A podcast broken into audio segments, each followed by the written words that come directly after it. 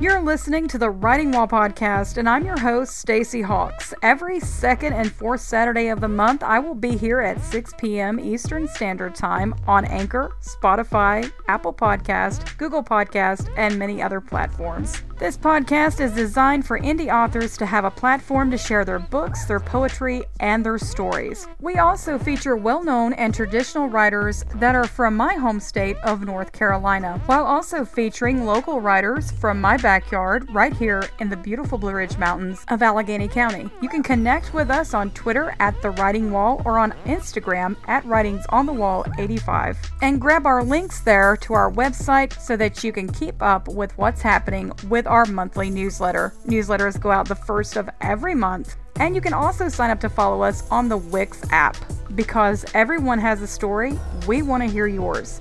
What is your story?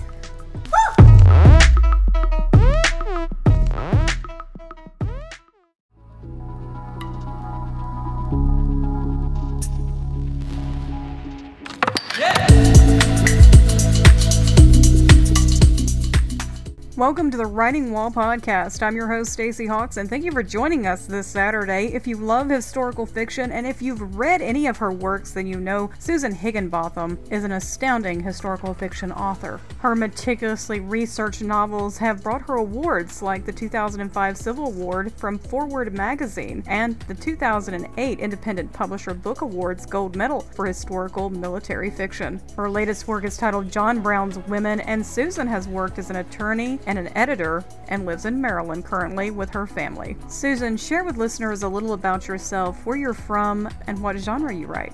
Well, I'm originally from North Carolina, but I've moved up and down the East Coast. Currently, I'm in Maryland. Um, and I write mostly historical fiction, a little bit of biography, but mainly my last few books have been historical fiction. I sort of started out in the medieval era and graduated into the Tudor era, and now I'm mostly writing in the United States. So I'm just sort of going around the globe. Tell us about your latest book titled John Brown's Women. It's the story of John Brown told by the women in his family his wife, Mary, his teenage daughter, Annie, and his daughter in law, who has the odd name of Wealthy. His of course, you know that John Brown was executed in 1859 for the raid in Harper's Ferry, and his wife, Mary, actually went down. She did not witness the execution, but she did spend the last night of John Brown's life with him. And his daughter Annie actually uh, went to what is called the Kennedy Farm, which is basically served as John Brown's base before his raid. And she spent, I guess, probably about two months there, and she helped hide his men, and she knew quite a bit of what was going to be planned. And finally, his daughter in law, Wealthy, spent the turbulent years in Kansas with John Brown, Kansas, basically in 1856, there was a conflict between advocates of slavery and so called free staters, those who do not want slavery in Kansas. And that got quite violent, and John Brown and his family were right in the middle of that. What inspired you to write this particular story about John Brown? Mainly uh, when I moved, I lived just about five miles from Harper's Ferry, and so that just sort of reawakened my interest in it. Unfortunately, when it did reawaken my interest, I was in the middle of writing The First Lady and the Rebel, so it started to interfere with it just a bit, but finally I managed to get The First Lady and the Rebel finished, and then I was free to answer the call of the characters from the John Brown book, who had been quite intrusive. So let's talk about Mary Todd for just a moment. Her family was mostly Confederate, correct? Right, and this was her half sister Emily, who's the other heroine. Uh, was a much younger half sister of Mary, probably about 20 years younger, and her husband fought for the Confederacy, as did many of Mary Lincoln's half brothers. I often thought it must have been really awkward for President Lincoln to be in that situation because here he is, he's trying to preserve the Union, everything that our forefathers fought and died for, this great American experiment. And here her family is, and they're on the other side of things. They're Confederate. Uh, yeah, it was very awkward because well, at one point Emily actually came to the White House and the Lincolns kept that very quiet, but still it was, you know, somewhat controversial about the people among the people who found out about it. And then, of course, at the same time that Lincoln was being inaugurated, Jefferson Davis was being inaugurated, and a couple of Mary Lincoln's sisters actually showed up at the inauguration and, you know, went to all the parties and balls, and they were very conspicuous. And of course, the newspapers pointed this out with great glee. For many history lovers, our passion to understand the past and want to know more about it often comes early on. Was this a subject that you enjoyed learning about in school? Uh, be honest, I really didn't care for it much in, in school. It was something I just became interested more in as an adult. How I became interested in historical fiction is sort of odd. I sort of have tendency to get obsessed about things, and I read Christopher Marlowe's play called Edward II, which is about the very ill fated medieval King Edward II. And I just got interested in him. And so I went, this was when I was living in Apex, North Carolina. So I was not far from the UNC Chapel Hill Library. So I started going to go into the library and just uh, looked at everything I could about Edward II. And along the way, I discovered that he had a niece, uh, Eleanor de Clare, who had a fascinating story and it was just such a fascinating story. I said, well, why has no one written about her? And I did, I had tried to write some contemporary set novels before, but they never went anywhere, deservedly so. But I decided to hand, try my hand at writing historical fiction. It just came about from there. I ended up writing a very long novel about Eleanor de Clare, the traitor's wife, and then eventually I self published it and then eventually got picked up by Sourcebooks. You've written other historical fiction books that keep close to true events, among them Hanging Mary. Many would be surprised to learn that a woman actually hung for the part that her boarding house played in the planning of John Wilkes Booth's attack and assassination of President Lincoln. What can you share with listeners about that story? Uh, I guess I've always been sort of interested in the Lincoln assassination. Of course, I grew up in the Washington, D.C. area, so of course we all took the obligatory field trip to Ford Theater when I was in fifth or sixth grade. And it's just always fascinated me. Lincoln has always fascinated me. So I basically sort of blended into the Mary Surratt story. I had been writing novels set in medieval England and Tudor England, but my editor at the time thought that they were getting a bit passe you know, the subject. So she said, well, you know, let's try something a bit more temporary. And I just read a nonfiction book called The Conspirator about Mary Surratt. It was later turned into a movie by directed by Robert Redford. But anyway, I read The Conspirator and Mary Surratt's story interested me, so I started to investigate her. And eventually she ended up as the subject of my next novel. And it was very fun. It was the first novel I've researched set in the United States and it was just so nice to be able to drive around and i mean i love going to europe but i can't you know afford to go there that often. So it was great this time i could just you know drive where i wanted to go and you know go to the archives and i didn't have to deal with you know, translating things from French or Latin. Everything was in nice plain English, which suits my simple personality. yes, and I think there's just so much documentation, both primary and secondary, available for those looking to research and learn more about the Lincoln presidency or his assassination. I can just imagine how big of a help that was when writing both Hanging Mary and The First Lady and the Rebel. Oh yeah, definitely. You know, there's one book I bought this, you know, hardback book, and you know, it's probably about I'd say about three or four inches thick. Mary Surratt, well, she had a boarding house and she had a tavern, and both houses are still standing. But the tavern is in Prince George's County, and there's a research library that's been set up next to the tavern called the, I believe it's John Hall research library. He was a great uh, researcher into the Lincoln assassination. He got the library named after him. But the resources there are just amazing because this man just collected, you know, everything he could find about the assassination, and he was just an obs- obsessive researcher. So when he died, all his files came to the library, and it's just a treasure trove. So, from U.S. presidents back through time, talking about Margaret Pohl and others, what is your favorite time period to write in and why? Oh, it's difficult to say. I think at the moment this probably is the 19th century, just because there were so many social changes and there's just so much documentation. You know, you have newspapers, magazines, periodicals, oh, diaries, letters, and there's just so much to discover there. And there's so many stories that already haven't been told from the 19th century.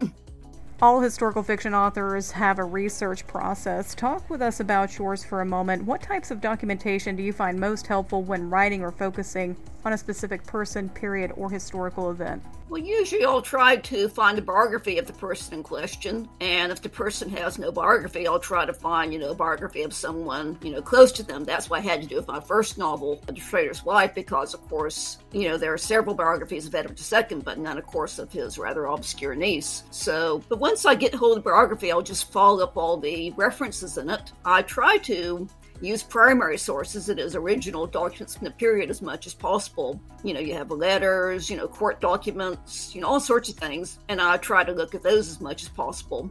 Census records can also be a big part of historical fiction research, especially when researching real individuals. Do you find those to also be helpful in your research?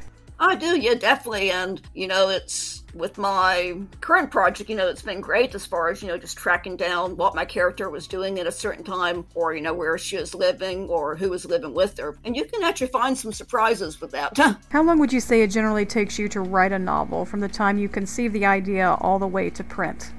I'd say probably about two years. I'm a slow writer, and well, I work full time, so that's some excuse, but mainly it's also because I'm a little bit lazy. But I'd say about two years. I probably do research for months before I actually start writing. And when you're writing historical fiction, even if you've already done most of the research, there's always things that will, you know, come up while you're writing. You know, you'll need to find out, well, could someone take this train? Was there a train there? You know, the train ran at night, and all these, you know, nagging questions that, you know, if you don't answer, someone somewhere is going to find out you're wrong. So you want to answer them as best you can. Were there any certain facts that surprised you to learn when writing these stories? I'm having a hard time thinking of examples. I mean, everything's a big surprise to me when I'm researching. Uh, but well, I guess with the First Lady and the Rebel, one of the things that just fascinated me was that on the night of Lincoln's assassination, Emily was actually uh, Emily Mary's half sister, was actually just a very short distance away in Baltimore, and you know we're just a, you know fairly short train ride away. And I and I had to make use of that fact because she and Mary were pretty much estranged at this point, but it seemed a shame to have her there in Baltimore and not make a trip to D.C. And in the end, I did make make her take that trip to D.C. before she left the area. I just could not resist doing that. Uh, probably yes. I would have to find the right one. Actually, there was a minor character in Hanging Mary. Her name was Sarah Slater, and she spent a lot of time in North Carolina. She lived in New Bern, and I think she was in Wilmington for a while. Her husband was a dancing master. He was basically an itinerant. He would go around the state, you know, teaching people how to dance. And I know there's advertisements for him in Raleigh and in New Bern. And apparently, he had a rather checkered, uh, checkered career. I think towards the uh, he and his wife eventually got divorced, and I think he may have had a, a bit of a drinking problem because at one point there's a I noticed in the Pittsburgh paper that there is a notice about someone by his name being kicked out of town because of drunkenness and because of some unseemly behavior, which seemed to be sexual behavior.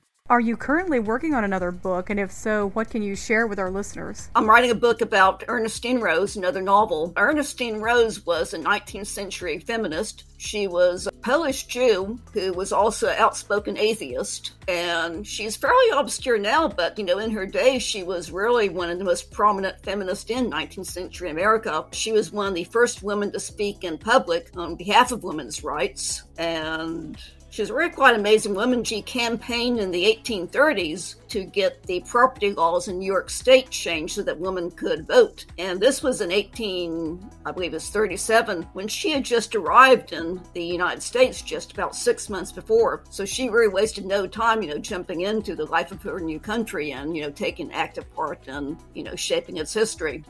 What advice would you give to writers out there who are hoping to traditionally publish? Well, I would say just know your market, you know, know what else is being published. Right now, there's sort of a trend in historical fiction towards World War II, but I would not advise someone to write a novel set in World War II if it's not something they're not interested in. Because, for one thing, if you're not really into it, it will show. And for another, you know, the trend may be by the time you bring it to market, you know, the trend may be gone. We may be back to medieval England or something. So I would say, you know, write what you love, you know, get find something that really fascinates you and write about it. Now, unfortunately, there are time periods that just aren't as popular, but I think you can still carve out a niche for yourself if you really find a period and write about with passion. Susan, thank you so much for being part of our season five. We encourage everyone to follow you and check out these amazing historical fiction reads. Well, I appreciate it. You can also catch Susan's Buy Me a Coffee Extra when you visit us at buymeacoffee.com forward slash the writing wall and become a member supporter so you can get free behind the scenes season 5 extras. Tune in on Saturday, September the 10th at 6 p.m. Eastern Standard Time as we welcome John Hood, a Carolina Journal columnist and author of the novel Mountain Folk, a historical fantasy set during the American Revolution. When I come back, we're going to do the one thing everyone's been waiting for. That's right, shameless self promo Saturday shoutouts. So stick around. Yeah.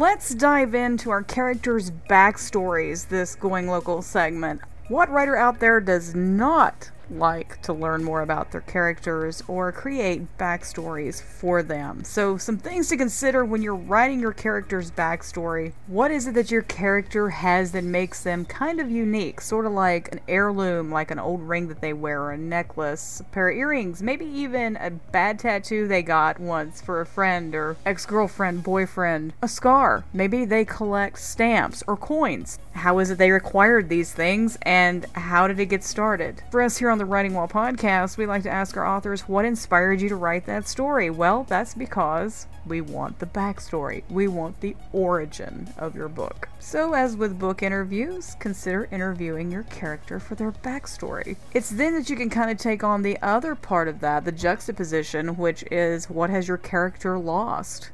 A pet, a family member, a friend? Has there been a massive accident? One's on health can even be used for that. A good example is Stephen Baldacci's character Amos Decker, whom I absolutely enjoy reading about. And once you have that figured out, then you can figure out what your MC wants. For instance, what are their goals? These goals could have easily led them to a group of individuals like them who have the same interests and that you can add to your story as secondary characters. It's okay if you don't know everything about your character right off the bat. Character development is really hard and it's really complex, and sometimes it just takes more time than what we would believe it would take, but it, it takes what it takes. Especially to get that character right and to make that character believable and relatable to the readers. Don't be afraid to question your characters either. Don't be afraid to go back and rewrite something because we all know how inspiration can be. It can strike at any moment. Continually ask yourself when it comes to your characters how, what, when, where, and why.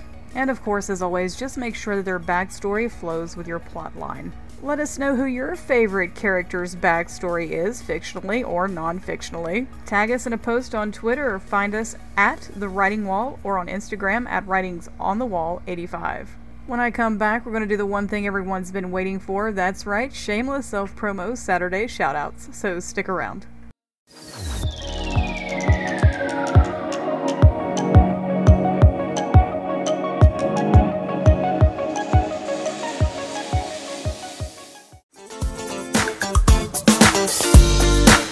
You've finished your book, your beta readers have sent you their feedback, you're done with edits, and now you're ready to take the next step formatting. Good news! You can find all your formatting and author service needs with Suzanne Monet and her author services that are now available on Fervor. Writers and authors can reach out to her for a quote at sgmonet at gmail.com or visit her website https colon forward slash forward slash sgmonet.com forward slash author services. Follow Suzanne on Instagram and Twitter too, or drop by our website today. Because we all have a story, the Writing While Blogging podcast wants to help you share yours.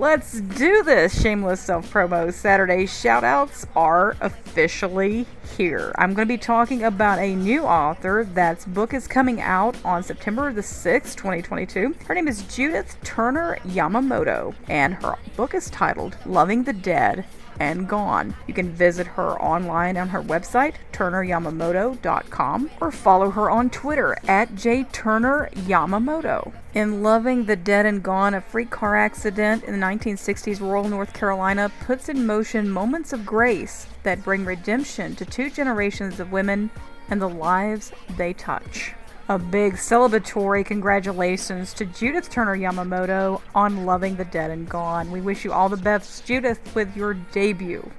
Next, we want to give a big shout out to Alex McLaughlin on Twitter. You can follow him at Alex McLaughlin, or I'm sure you can find his book on Amazon.com. It's called The Water Girl. It starts with a letter from the dead.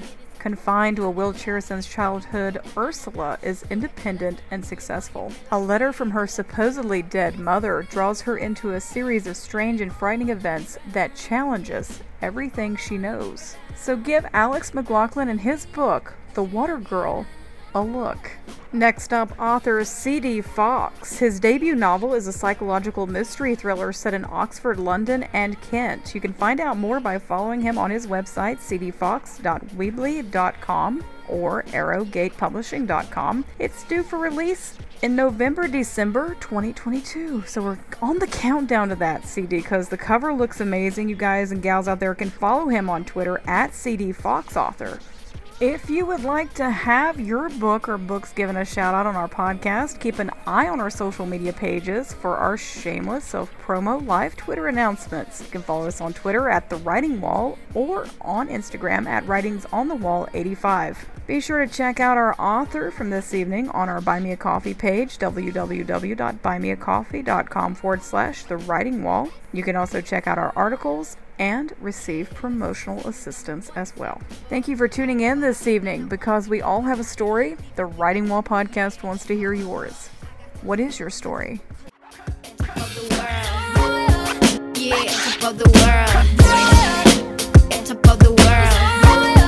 Yeah,